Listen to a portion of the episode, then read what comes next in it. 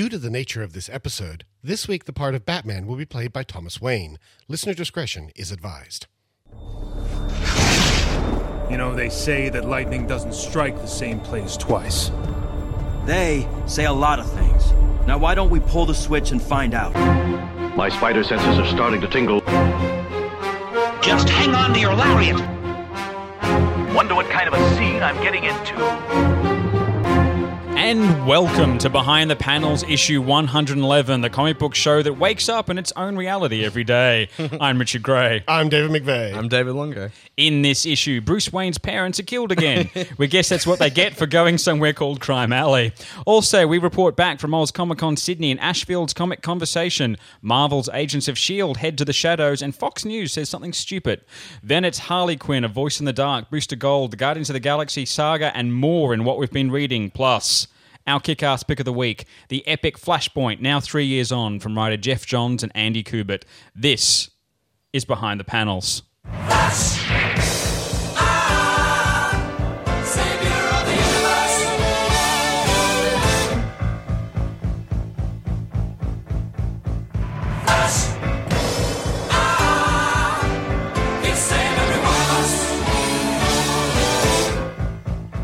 The lyrics to that song uh, sound disturbing when you write them out. Flash, ah, he'll save every one of us. Welcome back, everybody. We're back in the studio. We're back in the panels cave after doing two live shows out there on Don't the let them know our location. The uh, the panels cave uh, is only known by those of us uh, close to uh, Thomas Wayne. Uh, this week we thought because like they're doing the Futures End stuff now, which is five years in the future, and we wanted to do something really short this week, so we ended up reading about 500 books instead. Yeah, you went, it's a quick five issues. It's five issues. So David and I have gone off and read like every Flashpoint tie-in in the meantime. Uh, but we should tell you, we've been away. We had a great time at the live shows. I mean, we love being back in the panels cave. I love the but, fact you say uh, we've been away. As far as the audience is concerned, we never went anywhere. No, We- no. I mean, but they know we've been on the road. The, the last two episodes were out On the there road. Doesn't that on the road. cool? I know it sounds great, doesn't it? well, ne- next year we might actually legitimately be on the road. We part might of the be, year. yeah. So, Holiday Row. yeah, it's us and the Griswolds doing panels live. Oh, look, Oz the Comics. I'm changing my name to. Rusty. So you're, We're going to be doing it naked in motel pools. Funny you should mention naked.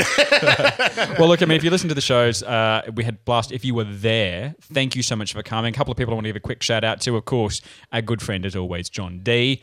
Uh, who we're contractually obliged to mention on every episode. Uh, his friend John Hammond, Peter Young came up and sort of. Oh yeah, thanks. Look, don't worry. There's more feedback coming later. This is like an early. Yeah. Uh, It's a preview. The girl can always come out. the us. girl They from can come out to Ipanema play. is always here. Uh, Peter Young came up and greeted us in the car park beforehand. He was wearing our T-shirt, so we're He very was selling excited by that. watches. He was selling watches. And, uh, uh, Alicio Dinuzio, uh, as always, big fan, big supporter. He was there in front, front row on the Saturday for us. That was fantastic. Nancy La was there on the Sunday. Graham John Parker came up and introduced himself. Just anybody else I've forgotten, I'm sorry, but they're all the ones I can remember at the moment. There's some people from work as well. Yeah, we also had, Paul uh, and Jonathan were there. Thank you for coming. And I had uh, Makissa and uh, Mario and Dylan all come up and say hi during the show, so that was really So it was great. well. Yeah, it's just basically our friends and family. Yeah. No, no, it was amazing turnout. We couldn't be more pleased with it. We got the big. We were told we got the biggest audience on that stage both days, so we were very, very excited to do And we were a bit worried on, on day two because Sunday was actually a quieter day Day at the the con, con. and we thought, oh, this is not going to be good. But no, we filled it still. So it's, And the con was amazing. Like people need to give a massive shout out to that. We, I mean, of course, massive thanks to Nicola and Freddie and Ryan Oh, for yes. being our, our guests on the show, and of course all the people, Khalil at, at Reed Pop and and uh, people And at King's uh, Comics. and King's Comics, Stephen at King's Comics as well. Uh, if you're listening. Thank you so much Support for your local everything. comic Support your local comic book store. King, and if you're not local, kingscomics.com. Uh, just, Absolutely. just go hit them up. Can up. also throw out a big thank you to my lovely wife Katie and Nicholas who Yes. came along as roadies for the day uh, and, Definitely. and help us set up and, And give we out should raffle say tickets. John really helped And us out on the John second day as well. So- Uh, but if you listen to last week's show, you'll hear that. Look, other people who were great that we caught up with while we we're there: Louis Joyce, uh, Nick Shaw, uh, Craig and Lardner Bruin. We need to get you guys on at some stage because from above, great comic. Go and go and buy that one. Christian Reed and Andrew Constant, um, Dread Empire from Christian's coming out. Did a little bit of an interview with him on the con, so that's coming up soon.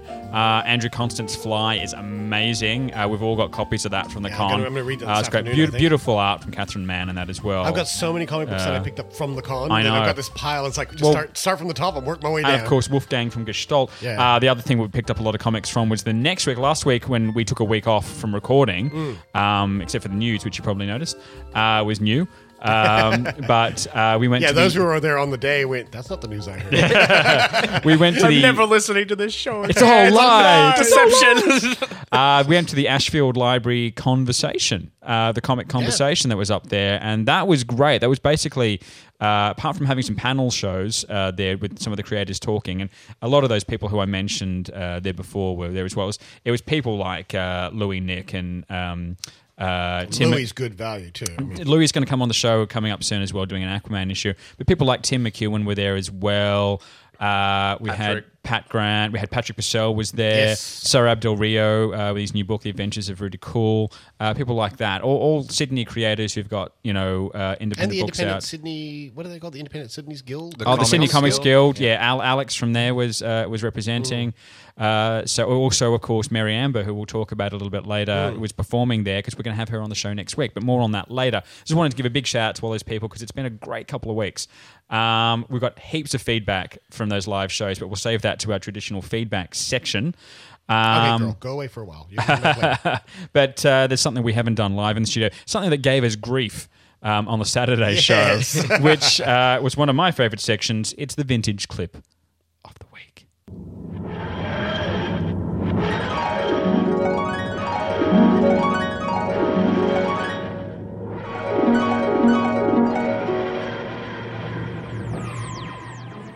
Professor, look out! Stand back! You've changed the ant into an unearthly monster. Oh, look out! Look out! What, careful! What's that? Oh, oh my! Oh, yes!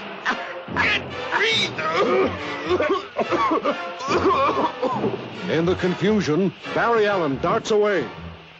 Then flicks the secret switch that releases the brilliant red costume of the Flash, world's fastest human. Spinning with great speed, the Flash creates a protective vacuum around himself.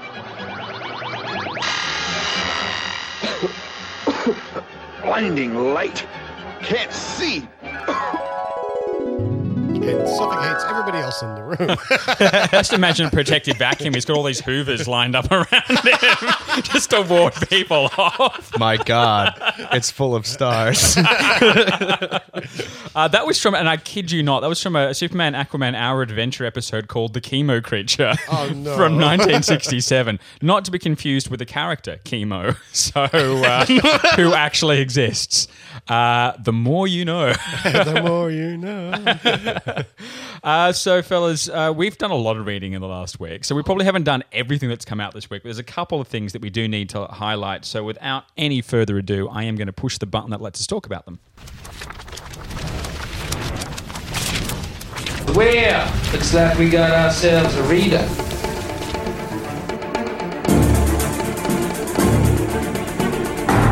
Read between the lines, bitch. There's one I didn't get around to this week, Dave. I'm going to put you on the spot first. Uh, Roche Limit, uh, you mentioned you read this one. What did you think about this? Uh, yeah, um, I don't know, mixed feelings on Roche Limit. You know, it starts off really strong, and then the second half sort of doesn't peter out, but it just sort of becomes very generic.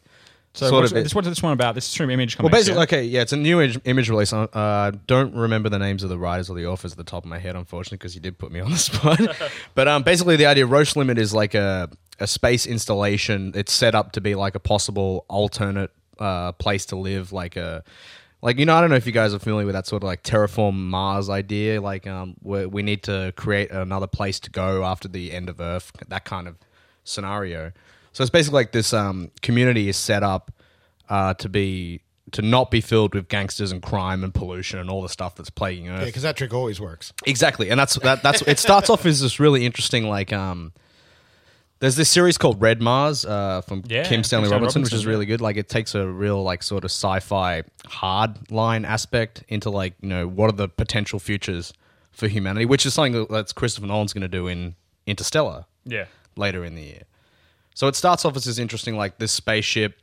that it exists for an alternate uh, place for humans to live in the future. It's designed supposed, uh, uh, specifically to be a utopia, but it soon gets overrun by criminals and you know I like might go check it out then. I so it's I pretty might, good, yeah. but it just sort of it sort of peters out down into just like two people on the run, like they're being chased by, Ah. and then there's a lot of confusing elements and Well, two, two things I'll say on that. It's not bad, though. The creators, it's written by Michael Moreci and with art by uh, Vic Malhotra.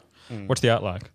The art's really nice, really actually. good? Yeah, Uh, the term roach it's really well written too. Surprisingly, it's like um, it's n- not filled with all of that heavy exposition and you know. because the title is taken from uh, a term named after Edouard Roche, a French aston- astronomer, and it says um, it's actually pronounced Roche, similar to Roche. There you go. I Roche would have thought it was Rocher. Roche limit. It's What- Roche. what did I say? Roche, I think. I said I think Roche as well, as in cockroach. Yeah. Um, sometimes referred to as the Roche radius, or the distance within the celestial body held together by its own gravity, which uh, will disintegrate due to the second celestial body's tidal forces exceeding the first body's gravitational self-attraction. The more you know. I will. I will say. I will say quickly that this is something I'll definitely read the next one. Okay. uh, and and maybe even more if it keeps going the way it's going because it does sort of have a a second plot line where the characters aren't really that well introduced and it's not. It's kind of played as a mystery. So you end up with a second half that's with these characters. You don't know what their story is. It's, It's, just it- it's interesting because there's, there's, a, weird of, thing at the end with an egg that comes out of nowhere, and you're like, what?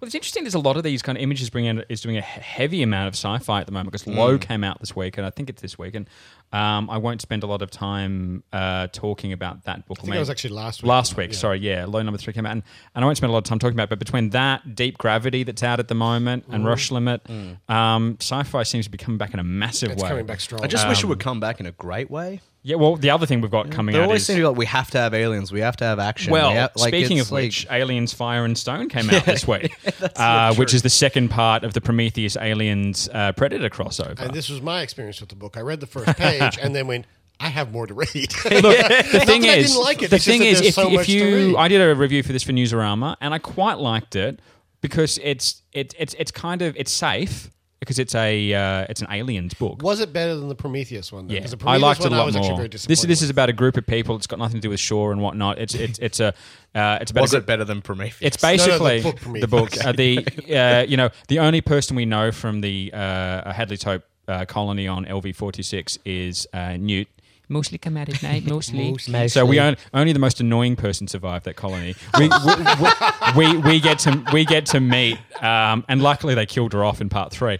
Uh, we only get we get to meet um, we get to meet the other people. Uh, that, some of the other people who survived that colony and went to a different moon. I think they're, they're drawing all the different people from the different books that they're crossing over to this one place, not at the same time. So we're kind of seeing the effects of the legacy of different generations of people and aliens on them. It's an interesting concept, but I think you have to be a little bit more into See, all three into franchises. that much. I like the movies, exactly. and that's kinda it, You have to you be know? into all three franchises Yeah. more, and I really like Aliens more than uh, I like, say, Predator, or I like. Um, I love the first Predator, but it's just, a po- Prometheus. it's just a popcorn movie. Yeah. Whereas I think the first Alien is a masterpiece. But you know, it's a, there's very very big disparaging distances in quality here. Speaking of masterpieces, let's get down to brass tacks. Let's get down to let's say Harley Quinn Futures End, which um, I went and bought. And you got sitting behind you because I went and bought you the 3D cover of this one this week. I'm going to frame it, dude. because it's Amanda Conner in 3D. Can't ask for anything more. Absolutely. It's it's a it's a book where what you've got uh, Harley Quinn at the first panel is being loaded into a crate by a guy with a goat's head. yes. Um,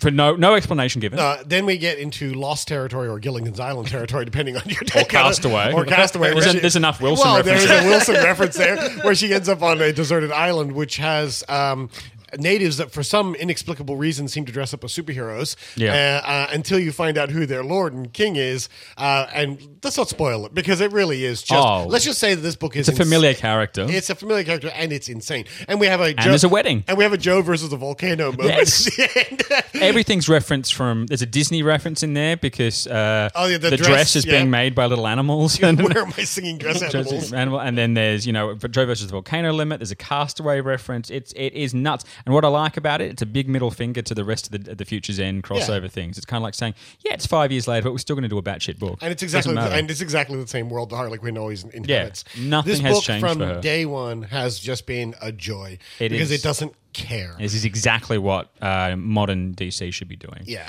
Um, the other book that ca- DC, don't Can we care. can we also talk very very quickly if while, while we're on the term batshit crazy? Yeah. Groo versus uh, Oh my Conan God. issue three came out as well. I didn't This- think it could get more meta, but I- it has. No, it has. It's gotten even more meta. This book is just it is insane, and the the the thing that makes this book the funniest is everybody else in the background talking about what's going on. I actually found myself. You la- actu- I you- found myself laughing out loud several you, times. you had this great story this week because you had all the Groo people going, well, they've uh, Conan's being killed by Groo, and all the Groo people saying, well, Groo's being killed by Conan. but but it's funny because they're all celebrate. All the Groo, the, the Conan people are, uh, um, are sorrowful that the Conan's died. Everyone that knows Groo is celebrating Yeah, that he's dead. Meanwhile, Sergio Aragonés is wandering through. and he's been arrested at this been point. arrested. He's, he's gone through a medieval fair, and there's somebody pretending to be Lady Godiva there. And I love, I love the, this one little reference that keeps coming up all the way through since issue one, where they go, "Oh, I love Spy versus Spy. I don't care much for the little, uh, the little in the margin." Because when they're arresting him, he- when they're arresting him, they're saying, "Yeah, he writes Spy versus Spy. If that's the one you like, yeah." and what was it? There's also that wonderful reference where his partner is running around going, "Can I find somebody else to work with?"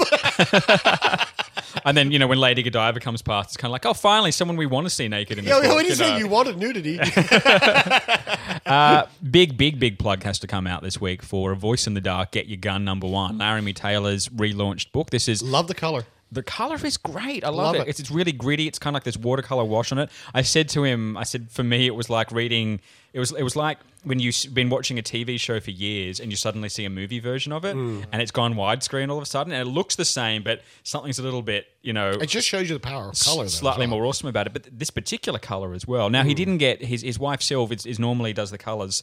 She didn't on this uh, this issue because I think she's been unwell, and he says that in the back matter of the Yeah. book.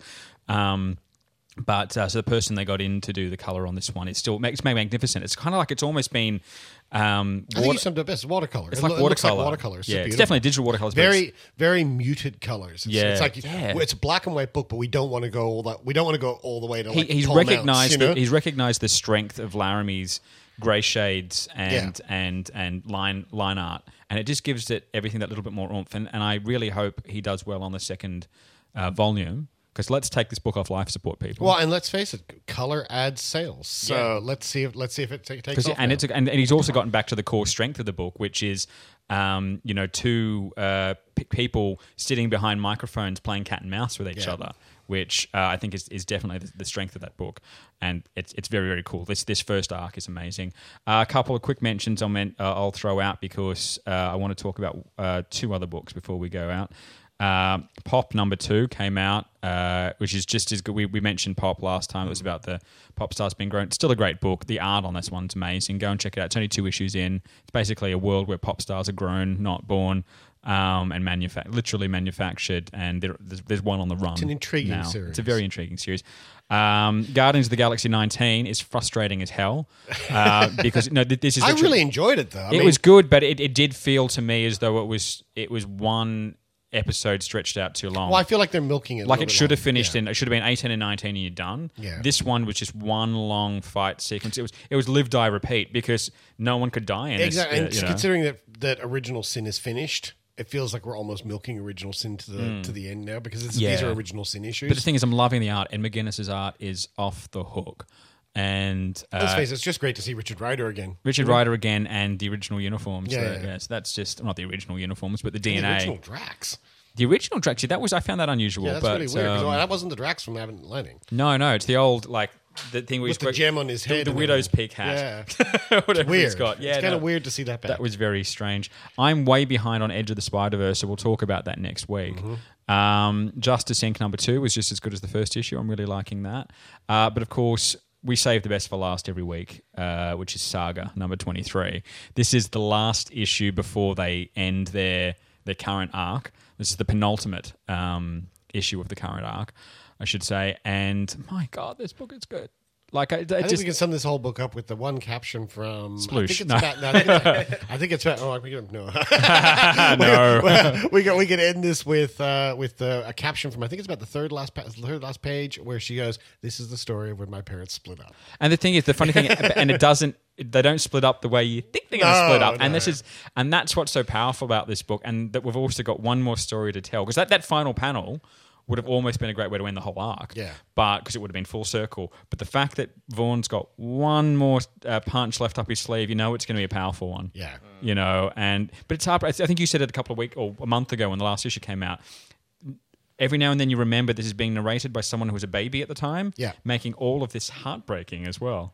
It's just a perfect book. It It's is, a perfect is a great book. It is. It is a book that uh, once again, I, it is a book I cannot wait for it to finish. Uh, can't wait for this particular arc to finish because I can't wait to have the. Trailer. Dave's got some words on Saga. No, I just don't want to say any spoilers, obviously, because people No. might not have read it yet. But like what he's doing with the two planets that Yes. Alana and Marko are from, Yeah, yeah, and yeah, yeah. relating that to their relationship, Yep. is brilliant. I, I, Yeah. And I also think it's brilliant. I think it's absolutely brilliant. And, and I think to expand on that, I think it's also brilliant that we're actually adding depth and a level of complexity to the whole robot empire mm. as well, mm. which in the first that two new arcs character would they've never have known about any of this. That that sort of yeah, exactly. the and suddenly black going, and white character. The black, he's, he's a black, and white. And yeah. you start going, there is actually much more depth to the robots than Yeah. the fact that he said they're protecting the robots. the- Yeah. The, planet of Wreath is actually protecting the robots. And you Yeah. sit there and go, there's something more going on here. Oh yeah. You know? The other thing is, if you're way behind on this series, great news because uh, Image are releasing a deluxe edition of Image of, of Saga rather coming up. Uh, not six issues, not ten issues, not twelve issues, eighteen issues bundled together in one deluxe hardcover. Oh, nice. So you go and get this book because if you're not getting all the other trades already, just go and get that book and then get the next one when it comes out because you want to read the whole thing straight through. Mm-hmm. I know I've spoken to people who said. I got the first trade and then went and bought the next two, or I bought all three together because I had to flick through the first. I read the free digital copy and decided I needed to read the other eighteen. Yep. So just just go and buy however many you can get your hands on now because you're going to read And straight remember, on through. if you're digital, it's all on Comixology as well. So and if you get them on Comixology, they're yours to keep yes, as files. Quickly for next week. Oh, actually, no. Before we move on, uh, we should give a quick mention. We've got a brand new section because we're now into the fall season. Television's out. It's time for what we've been watching. I've been watching you. A la la la la long. A la la la la long, long, long, long, long. Yeah, so two things happened this week. that was brilliant. Yeah. uh, so Gotham started this week, brand new show, and Agents of Shield came back. Now, for our Australian listeners, we have to stress this right Yes. now. These have not started on Australian television They start yet. next year. However, No, if yeah, you can get, probably if, right, If you can get yourself, and we're not encouraging you to go out and torrent, and all that, people are going to do what they do. But if you want it legally, it's in a grey area. But if you want it legally, Well, US iTunes is perfectly US legal. iTunes has it, and so does Hulu.com. Um, so does Hulu.com. So does Netflix. And there's a lot of people. Hulu.com is playing them for free, absolutely free.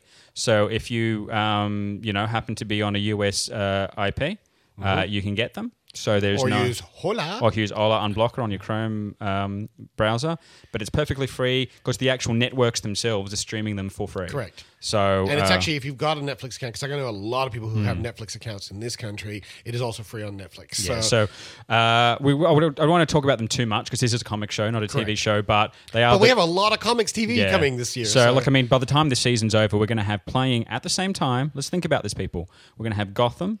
We're going to have Agents of S.H.I.E.L.D. season two. We're going to have Arrow season three. Flash season one. We're going to have Constantine. We're going to have iZombie. Uh, we're going to have The Walking Dead returning for fifth January, we season. get Agent Carter. And then January, we get Agent Carter. So that's seven, eight. Eight comic book series happening simultaneously. Oh, and we've also got Daredevil early next year as well. So Yeah. we've got, uh, and there's probably one I've forgotten as well. So we've got nine or ten TV They're series. supposed to be filming like Preacher and Oh, and Powers. Yeah. Oh, and Powers is happening in December Yeah. as well. So by the end or the beginning of next year, we will have 10 comic book series playing television. simultaneously on television.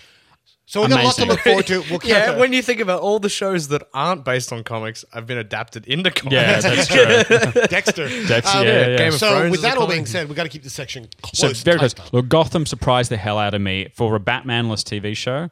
Um, Absolutely loved it. I've seen it twice. yeah, and it's like it's kind of like it's sort of a combination between Frank Miller's Gotham and the the Jeph Loeb Tim Sale kind of stuff. Well, like, it's, it's uh, Gotham Central, basically. Is with, with yeah. Gotham Central thrown. Yeah, with without actors Batman, are yeah. amazing. It's amazing to see Sean Pertwee as Alfred Yes, as well and he's he- such a bastard. and, and, and he's starting to look like his dad, scarily. Who, for those of you who don't know, was Jon Pertwee, the Third Doctor, Yeah. um, on Doctor Who. Um, Bullock yeah. is a fantastically Oh, realized that's uh, that's. Donald Logue as Yeah. uh, Bullock. So if you're a, a Sons of Anarchy fan, My only complaint with the entire thing would be that it looks like Jada Pinkett Smith has had some serious work done. She's the only character I don't like. Yeah, I don't- And it's a weird. But think about it. She's the Penguin, and her name is Fish Mooney, and the Penguin is trying to get her out of the way. Little on the nose. I don't Yeah, know. maybe. So But the guy playing the penguin is phenomenal. Oh my god, he's he's good. so good. And he's Uh, a younger penguin, so he's sort of he's still kind of He's like all neurotic He's, he's basically a little little rat fink at the moment. He's the Jimmy Cagney of Gotham at the and moment. And that little nod to Edward Nygma at the police station. Oh, you sit there go, nice. ah, very nice. There's, so- well there's- there's a few, and that's the origin of that moment. Yeah. But still, it's it's great. And the thing I like about the show particularly is that because we talked about year one last week on Yep. the show, that you see that the death of the Waynes was the catalyst not just for Bruce Wayne. But for Jim Gordon as well, Yes. and this is what I really like about it. So they're obviously they're playing with timelines a little bit. Um, there's, you look it up on the on YouTube. There's a supercut of Bruce Wayne's parents' death, and they've played all the different versions of Intercut of- with pearls? Because it always seems to there's be always pearls. pearls, and they show every different version of his parents dying at once. I mean, it must be what his nightmares look like. um, the other show, of course, Agents uh, of Shield season two, episode one, Shadows, started this week. This is how Agents of Shield should have started in the first place. Let's just yeah, we could be very clear. We Agents of Shield started off really shaky, Mm. uh, and it was about the last six or seven episodes from when Winter Soldier came out onwards, where that series just took this a massive spike. because it finally had a direction. It had a direction and it had a story to follow, Mm. and basically we've come back season two really strong. It's just come straight back. Well, the into it. episode's called Shadows, which is where Shield belongs. They belong in the Yes. shadows. It's starting to feel more like the Steranko stuff, uh, but you've also got like they've got like a super villain like right off the bat. and his visual effects are amazing. Yeah. I mean, Absorbing Man is just it, it was it was cinema quality. Yeah, it was. There was a bunch of tweets about it actually And when it came out, saying, "Wow, you know." We should also say it opens with um, uh, Hayley Atwell and and the um, the Howling Commandos. Howling Commandos, yeah. Uh, Which we can only think is this is shape This is their tease for- Yeah, for the Agent Carter series. But we also should say that it's got uh, Xena as a co-star in this now. Yeah, so- Lucy Lawless is Lucy in the Lawless series, and they've so picked up a few new cast members in between seasons. Yeah, yeah. And So, Coulson's the badass director now. I'm really excited about this. No, this is- this is I'm good. Really. And they've turned uh, and they've turned the uh, guy I can never remember his name. They've turned him into Hannibal Lecter. Yeah, yeah, they got him.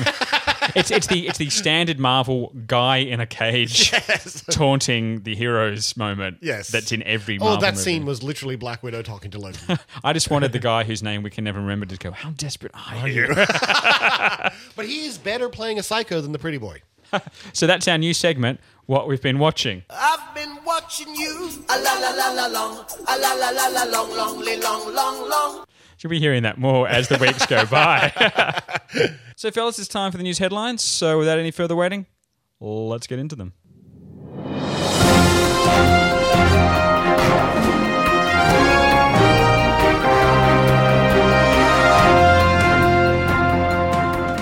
And that Gotham, the Batmanless new DC show that we were just talking about, has debuted on Fox to 8 million viewers. Bryan Singer has been confirmed as the director of X Men Apocalypse, due out in cinemas on 27th of May 2016. Meanwhile, the film adaptation of Y the Last Man has been postponed and the rights have reverted to creators Brian K. Vaughan and Pia Guerra. There was much rejoicing. the Walking Dead season 5 has added Everybody Hates Chris's Tyler James Williams as the mysterious Noah.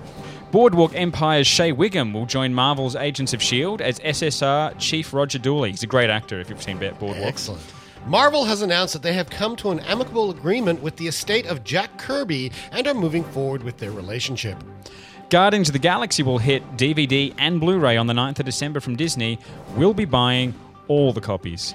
X Men Days of Future Past will be getting an extended Rogue cut, set to drop in mid 2015. They're creating the Paquin verse, I think. and finally, uh, Fox News uh, said something incredibly stupid again this week. The cable fountain of false facts that once had a problem with comics being too adult Archie and Veronica blush. now thinks that they've gone too soft. Here's a clip. The new Sony Pictures version of Popeye will look like this without the iconic anchor tattoo and the smoking pipe. Are they wussifying Popeye? Well, of course there was. Nothing is scarier to a modern liberal than tobacco. If Popeye were driving around giving the morning after pill to fourth graders, that would be totally fine. But smoking a pipe, a symbol of freedom and masculinity in America itself, the reason this country exists, tobacco, that's like, oh, that's outrageous. Oh, but that's not all. Fox was further confused by a woman as a superhero. Popeye lost something, Thor has added something, a couple of them. Let's see if you can notice what they are. Well, there's Yes. Thor on the right, of course, the famous that's Thor of Asgard. The new bustier Thor Got on the it. left because Thor is now a chick. And Yes. it's not Thorella or Thoriella or Thorita or Thora. It's just Thor. So are we worried about gender equality so much and being so politically correct that This is what we're getting. We have to we have to cram a female into every male version of a character. We had this in the 70s, of course. Spider Woman. We had you know we have Spider Man. We had Spider Woman. Uh, Wonder Woman though was an iconic character. You know, there's no there's no equivalency in the male world of of Wonder Woman. You know, e- except for Superman. It's almost as laughable as uh, accusing Fox News as, uh, you know, being news. exactly. Uh, look, you know, I thought. I don't know about you guys, but they sounded pretty reasonable. the thing is, like, you guys, oh, yeah, liberals are happy with giving four uh, morning after pills, uh, morning after pills for four to four year olds. So his problem is that they've been given morning after pills, not that four year olds are getting pregnant. Yeah. No, I, my favorite line in there, I think, is nothing scares liberals, scares Yeah. liberals more than tobacco. Two thirds of this room are smokers. and Popeye looked great, man. I don't know if you guys saw that. It looks footage, good, man. But it's not even from the movie. It's just a test reel. Except that it's wussified. Now he'll have a ta- he'll have a tattoo and a pipe now in one scene just to appease Fox. Yeah, because you've got to appease Fox at all. The, the, the thing that Sony wants to do the most is be, you know, good to Fox. um, Good I, lord. I thought I'd play that because one of the earliest stories we ever played on the show was the Archie and Veronica Yeah, Blush. Because yeah. it was when the the New Fifty Two started back in two thousand eleven. There's a whole Million Mile March and everything. Yeah, The, the, one of the first Batman issues was Batman and Batwoman and Cat. No, it was Batwoman. Batman. That would have been hot. Yeah, yeah. Batman and Catwoman having sex on a roof. Archie and Veronica blush. You know, that's where that comes from. Yeah. So uh, I thought that was a nice little bit of circular story because that was just Fox News going mental this week. And then they went on to talk about going, oh, and Wonder Woman. You know, we can't even have the regular Wonder Woman anymore. Look at her now in the comics. She's wearing pants. It's like they went and found a file photo from the last time they were interested in Wonder Woman, which is probably four years she ago. She doesn't wear pants. No, and then they had to go at Gal Gadot's outfit, saying it's not, you know, it's not colorful enough. It's like, okay, I'll give them that. Oh, yeah, uh, I agree. but it's just like typical. Like that's how our stuff is represented in the mainstream. I, So I, I've been trying to figure out on my Foxtel remote how to actually block Fox News, but I can't quite figure that out yet. probably if you, you hit the block button, it'll come up and going. and Your go- account's been suspended. it'll come up and go. Know, typical liberal attitude, trying to block the truth. From now on, the only channel you receive will be Fox News. Oh, those those people are crazy. Yes. Uh, so let's just get a bit of we sound. just actually just like we've had all these conservatives who have just said, "Well, you guys are backing out Fox News, so we're leaving." Guys, it's just for fun. all Maybe right? seriously, I mean, think if you're comics fans, you you Not uh, even listening anymore. They Oh, stopped the podcast. I tell you, if, you're, if you're that conservative, you would have tuned out 110 episodes ago. Wait, two thirds of the, the hosts are smokers? oh my god. That man's not wearing pants. Um, Look, if they knew that we were doing the show naked, they'd be horrified. and oiled up. But for uh, for more of that kind of fun, I think it's time we get into uh, the pick of the week. What do you reckon, fellas? Well, see how you like this. What is it, Batman? Whatever it is, it's it's awfully funny. It's the pick of the week. Maybe I could have stopped it if I just ran a little faster. Faster! The Speed Force allows the Reverse Flash to travel through time. He changed something in the past. We have to find out what he changed and change it back before they kill everyone on the planet.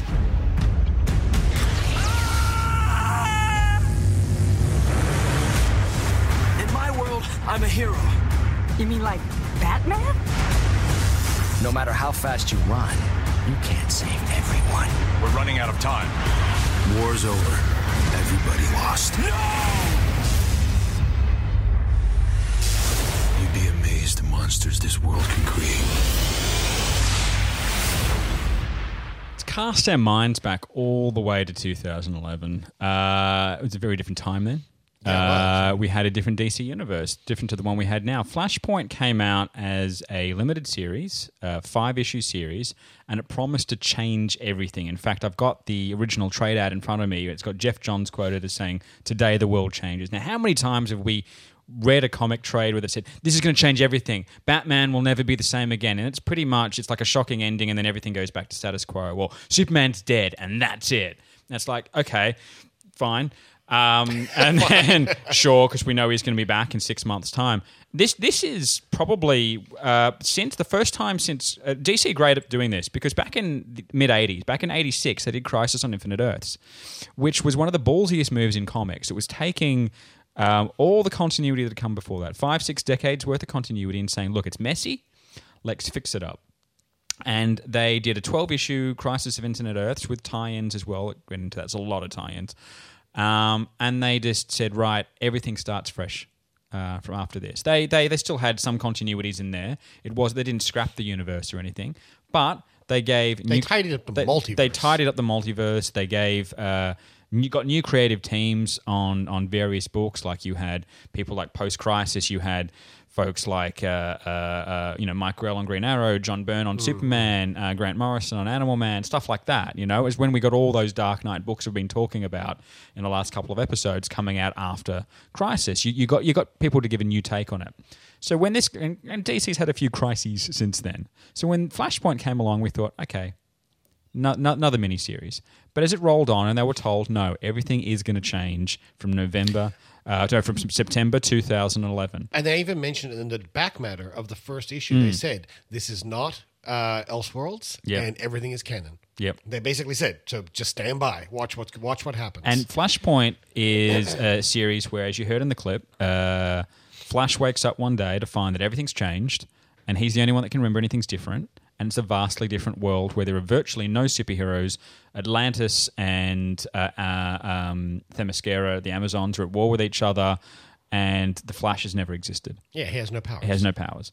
Um, there is a Batman. It's Thomas Wayne, as we meant, as someone mentioned in the PSA at the top of the show. um, and uh, you know, you you you. It was a, it was an excuse in a lot of ways to just have a slaughterhouse for a lot of the characters, much like Crisis on Infinite Earths killed off anybody they could. Well, they no killed one- Supergirl in that, didn't they? Almost everyone, no one was sacred in that. Uh, the original Green Arrow, the Silver Age Green Arrow, got killed off, and all that, and Mm. all those sorts of things got killed off in there. Flash, the Flash never de- uh, fares well in a crisis. One of the Flashes gets killed in a crisis, almost inevitably. Uh, so you know, we won't talk too much about the new 52. We'll mention it a bit. But the, the, the, the, the significance of Flashpoint three years on is that the status quo that happened to the DC universe after this is completely different to what it was beforehand. And there's only a handful of times in comics where uh, a company's gone, we're going to change everything, and have actually stuck to it. Mm. Um, and so, for better or for worse, this is one of the most significant comic series of all time. It's also, in my opinion, one of the best events that has happened in the last few years. It is so clear in its vision. It knows exactly what it wants to do. It doesn't feel like, except for the fact that it leads to the new 52, it doesn't feel like an ad for another miniseries. It is an event. It has a closure to it. And we know? joked before that we read about 200 issues, and we read a lot um, because there's a lot of tie-ins that went with this. But the beauty of Flashpoint is that you don't have to do that. You can just read the five issues. Five issues, and it is a continuous story because this is Geoff Johns. And the beauty of Flashpoint is that it's not just continued out in Batman issue 495 and blah blah blah. And it's all it is Flashpoint and satellite standalone miniseries. Yes. So it's like Yeah, all like these little, um, all these I, little- I only read the five issues and it was amazing. yeah, that's right. You can follow those five issues, or you can say, "I'm going to go read Emperor Aquaman three issues. With we're in, we're out." The only the only book that directly tied in on it was Booster Gold. That did that did that was Oh, that's in- right. Booster Gold was an outside Boost, Booster Con, uh, Booster Gold 'Cause he's a time traveler. He's a time traveler, so they, they brought him in just in case hey something's gone wrong here. Yep. Other than that, as you said, they're all standalone series. And what's great is that the standalone series you do, they're not required reading as you say, but but they do flesh out the world of Flashpoint. Yeah, but each one does say continued in Flashpoint. Flashpoint. That's So the final like- chapter, Yeah, so it's like that's the only con- connection is that they go back to not their other books; they go back to Flashpoint. And we'll talk about those in a little bit minute because we won't we won't spend too much time about Flashpoint because it it, it, it, it it's it's a very short series uh, Hmm. overall. But we wanted to highlight it three years on because uh, I actually think it is it is one of the finest comic stories written. Uh, certainly in the last 10 years. Hmm. Geoff Johns uh, goes from strength to strength. And this is at a time he's still writing Green Lantern. Uh, this is at a time he's still writing uh, a lot. And ton of- ironically, he doesn't write the Green Lantern stories. No, in no. this in this miniseries, he just writes Flashpoint. But he was still writing Green Lantern Yeah. up, up until uh, the end of Flashpoint, and he still was writing this book, and then he wrote Green Lantern immediately after Mm. Flashpoint. Um, and so and for like twenty issues after Flashpoint as well. And he managed to conclude his story, even though Yes. he did this because he is one of the architects of the whole universe. Um, I think that it's interesting because with three years of perspective on this, uh, the new 52, I don't think has achieved everything that it set out to do. It was a ballsy move to, to try and reset the, the universe. What Flashpoint, it, what the new 52 didn't achieve, Flashpoint did. It gave us an alternative Earth with how things could have gone differently if different things had happened. Um, including the, the most significant of which is Thomas Wayne, uh, Bruce Wayne's father, uh, is the survivor of the uh, the the, the- the the- Crime Alley incident. Um, and he becomes Batman. So you get a much older and a much more um, Grisly. grisly and violent Batman uh, who's got a, a, a doctor's precision in pain. What do you say? I, I wasn't Uh, a very good doctor. yeah.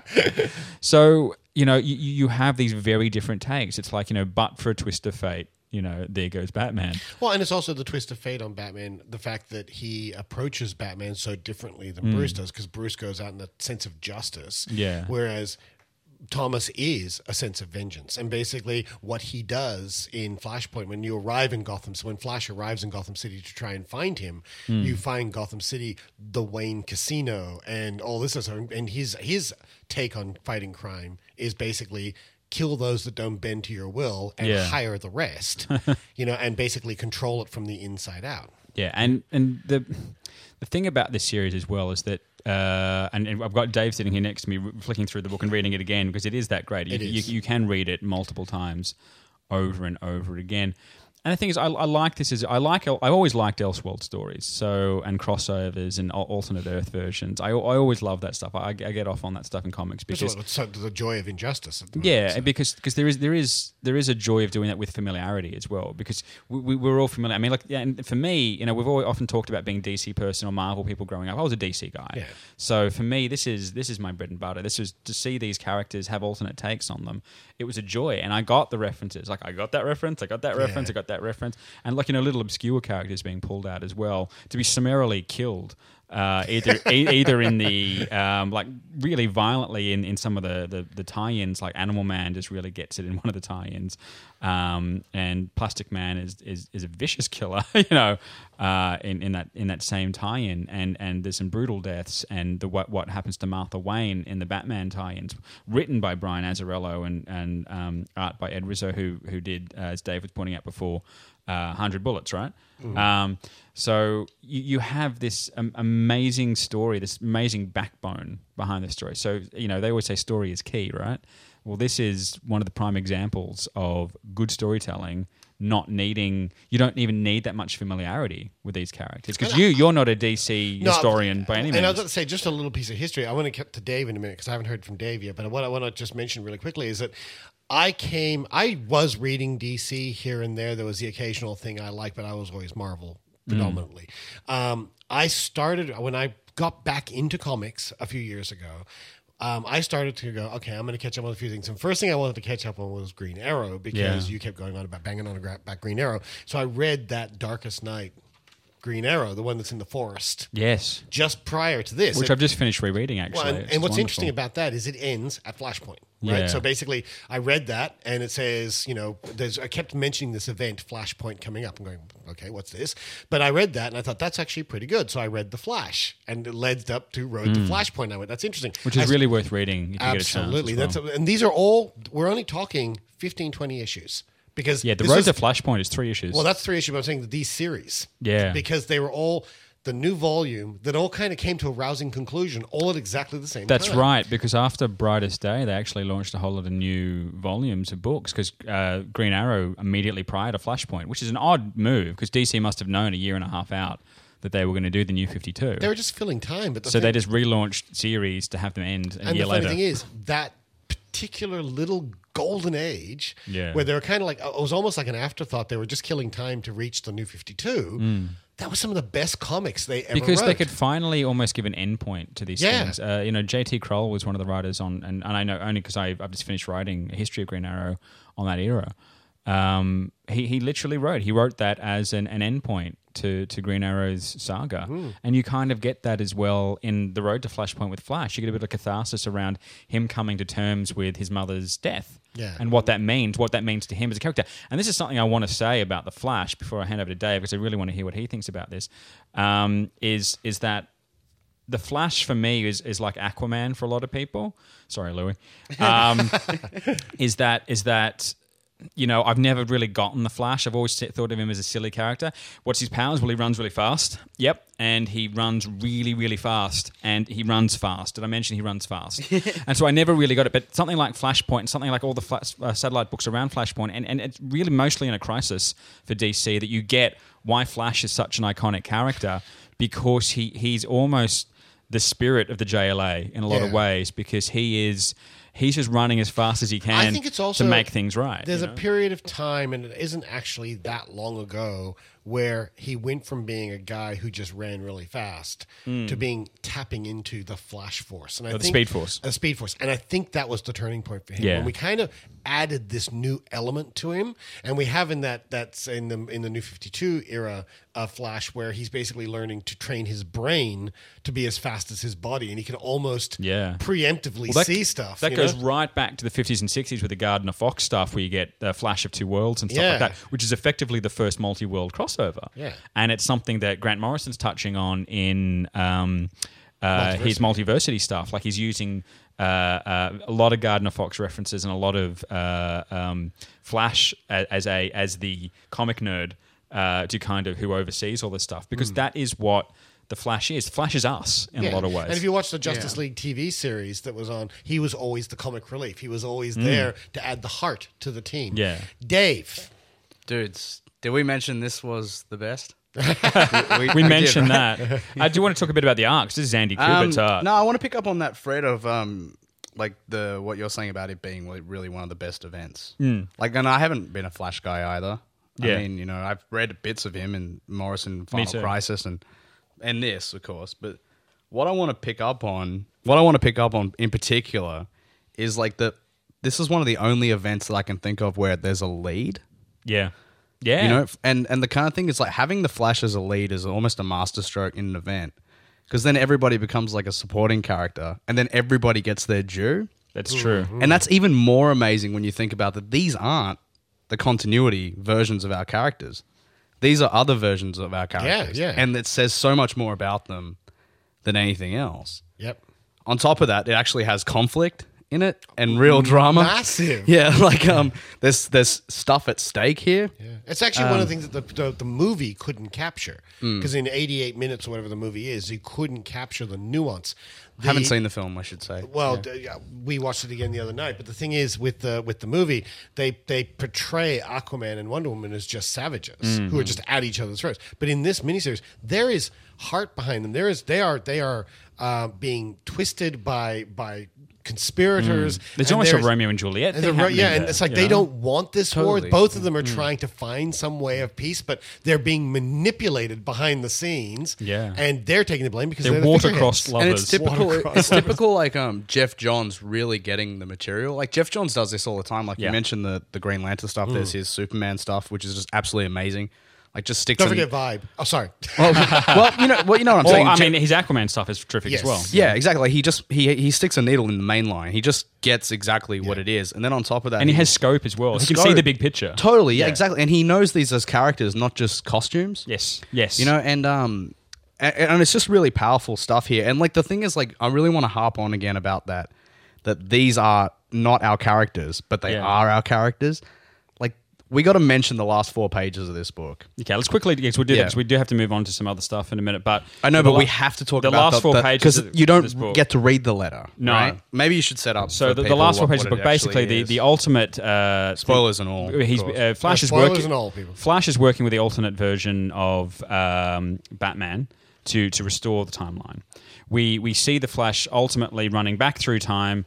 Uh, it, it, it, it comes out that Flash had actually caused all of this madness in the Which first is the place paradox. by trying to save his mother.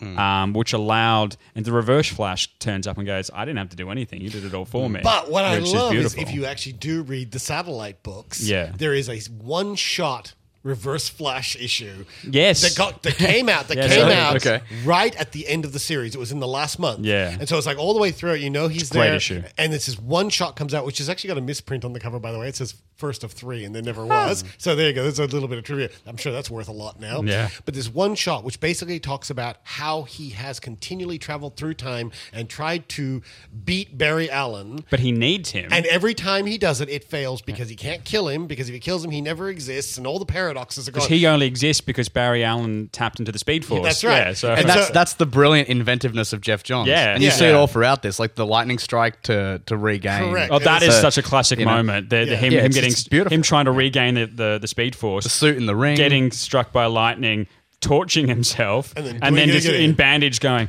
"Let's do it again." yeah, yeah, No, but I, I love it. It's like it's like the the suit in the ring as well. You remember? It's like oh, it's Yeah. yellow and and the the red is out of order. How do I change that? Yeah. Batman's thinking, oh well, you can make another suit here with all this equipment. He goes, And "I'll he's already the re- molecules." he's already rechanged it. Yeah. um, no, I love that. There's that one moment in the, in the Reverse Flash book, though, and I, we don't want to talk about the satellite books too much, but this is how deep this goes.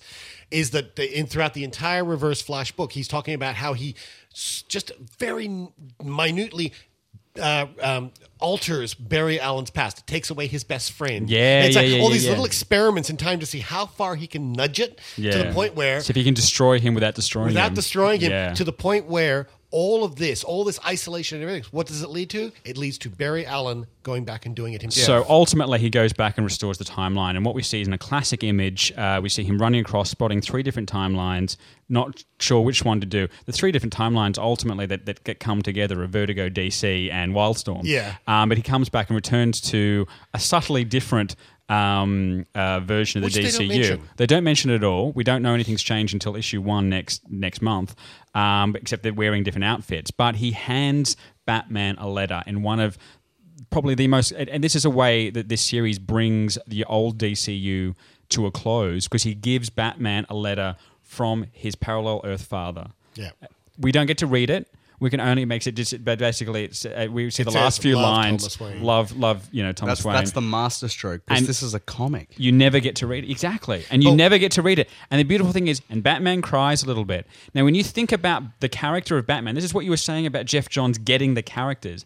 Batman's entire modus operandi, his entire fuel, is because his father is dead. His father, and he, particularly his father, but his father and his mother are dead. For him to get that, that is the point that Batman can maybe finally end. Because But he Batman doesn't. He doesn't. But that's that's the Yeah. point that Batman doesn't have that that fire in his belly. He's kind of like it's the moment he can let himself relax and just cry for a moment and and mourn his parents rather than being this vengeance fueled you know bat of the night. And, what, it's beautiful. And It's a what, beautiful and what is really mm. interesting is if you actually look at that moment, and I'm going to be controversial, but if you look at that moment, that is what informs Scott Snyder's Batman. Because think about Batman in the New 52. He's not vengeance fueled.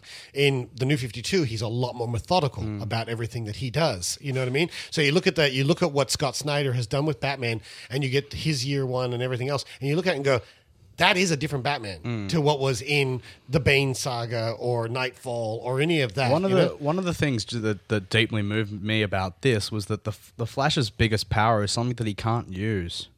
Time travel. He can't do it. Yeah. you know, like it. it He's not good at it either. well, he, he's he's that powerful that he can't have power. Yeah. like it's crazy. This is David. Uh, I think this is a book that we like to call. Ah, if I can find it, I can This find is it. uh, but this is this is probably this is classic comics. Nah, you don't This- even need This that. is Comics 101. yeah, It absolutely is. Richard said it better than Uh, that, that, that thing anyway. Look, this is uh, and and look if you if you read anything in the New Fifty Two, if you want to go read the first couple of issues, uh, read this first. Uh, if, if you're new to comics, this is a, this is a nice kind of love letter to DC. Can we just throw out very quickly before you read that? Is that about the crossovers? This is- this is about a bunch of stuff. So I just want to read very quickly. We don't want to talk about them. All I'm going to say is if you do read Flashpoint, uh, Wonder Woman and the Furies and Lois Lane and the Resistance are both written by Abnett and Lanning, who are our personal favorites Yeah, of ours. beautiful. And Batman Dark Knight of Vengeance, written by Brian Azzarello, is probably one of the finest Batman books ever and written. And Project Superman is written by Scott, Scott Snyder. Snyder. These are things that you should go out and have a look at if you get a chance. Quickly, want to say of the 52 books, uh, and I, I, yeah, I'll go. I'm going to read them all out. What the hell?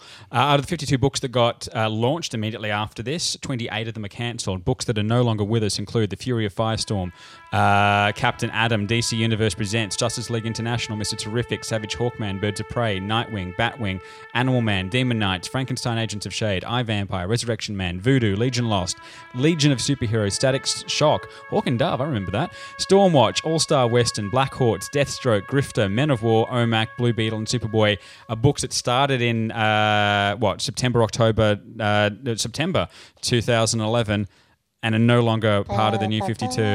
Yeah. Do we do we do we do we do we play the um, but the interesting thing. It's thing so about funny. You that, read some of those books because they were axed in the first round. Yeah. I've forgotten all about the the OMAC, for instance. And the thing, I've forgotten about half of those as well. But it's interesting. Has the new 52 failed or succeeded as a result of that? that? That's a question to ask as a result. Regardless of which, Flashpoint stands as an awesome series. Now, I'm not going to read all of these out um, because uh, we, we're running out of time of very old rapidly, um, and it's uh, it's a bit of feedback. So I won't. Read, I'll re- save some of these until uh, next week, maybe. But some of the ones I have to mention because they were congratulations on our live show. Graham John Parker, who was there, said just want to say big congratulations for the live show today. It was really fun, despite the technical problems. But you don't know about that in podcast land. But it adds some mystery to the podcast. Um, uh, what was the vintage clip? It's in the show notes. Look for it uh, is. episode 109. Go to our show notes. So it was great to meet up, and hopefully next time there's uh, time. For, he owes us all a beer. Yeah, we'll Oh, take you up on we'll that. take you up on that next Um, uh, Daniel Lang said via Twitter, only discovered, this is what we love to hear, only discovered behind the panels during their live show on Sunday at Oz Comic Con, but now I'm hooked three episodes down, loving it. All Hashtag right. loving it. We're up there with McDonald's. Um, Alicio said he ended up buying Batman the Killing Joke thanks to Richard and David's retail advice. Uh, and In fact, I think that there was a huge run on Killing Joke yeah, after I think so. It was great. Uh, Carmen Moon uh, Water said over at the King's Facebook page that attended our panel both days was great, except for the part where the tickets were called out. Blue D31, damn. Then a no show, so redraw Blue D. Th- I schooled a little when he said 30, I was 13. Um, said, uh, laugh, said thanks for the freebies, enjoyed it. Ross McLeod says, yeah, great show. Uh, John Friswell said he listened to our first live show. You guys did well considering the technical difficulties, but hey, that's a staple of the Geek Actually Network. Uh, great job, guys. Hope you had a great time at Oz Comic Con. Thanks to you guys, and I had a great time in. Uh, I had a great time in Brisbane as well. He was winners of the tickets that we gave away to the Brisbane show. Um, Can I also finally, point out that we didn't actually have that many technical no, we, we had difficulties. one on each day, and Yeah. they resolved pretty quickly. Um, uh, final bit of uh, pod, uh, feedback that we had uh, was just listen to the awesome podcast. If you ever want to spin my tracks for a running dry on guests, I'd be keen. That is from Meri Amber, who contacted us on Twitter, and we should say that Meri Amber will be joining us. Uh, next week, Meri Amber. And we'll spin some of her uh, tracks. and We'll spin some of her tracks. Meri Amber is a geek pop singer songwriter, and she'll be joining us next week to talk about one of her favorite comics, which is World's Finest Lost Daughters of Earth 2, which is one of the books that spawned out from Yes. uh, Flashpoint. So, nice little bit of timing there. That's by Paul Levitz, Kevin And I'd like to Maguire. point out that one of her favorite characters is Power Girl. Yeah, no, kindred spirit there. Uh, Kevin Maguire, George Perez. Uh, she'll also perform some songs live on the show.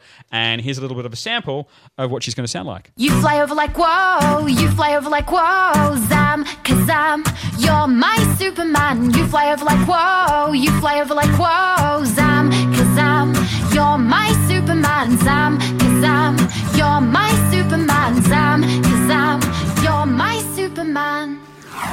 So, uh, if you want to check out some of her stuff, go and check out her at meriamber.com. That's M E R I amber.com. And you can see where her live dates are coming up. But we're going to have her in studio next week uh, talking about that book. But uh, until then, my God, that we got through a lot of stuff in under an hour there, people. Wow, I can't believe we did it. we, we covered one of the biggest events of the last uh, 15 years. So now we're going to review every issue. Every one issue the- one of the New 52 over the next, that'll be our next 52 episodes.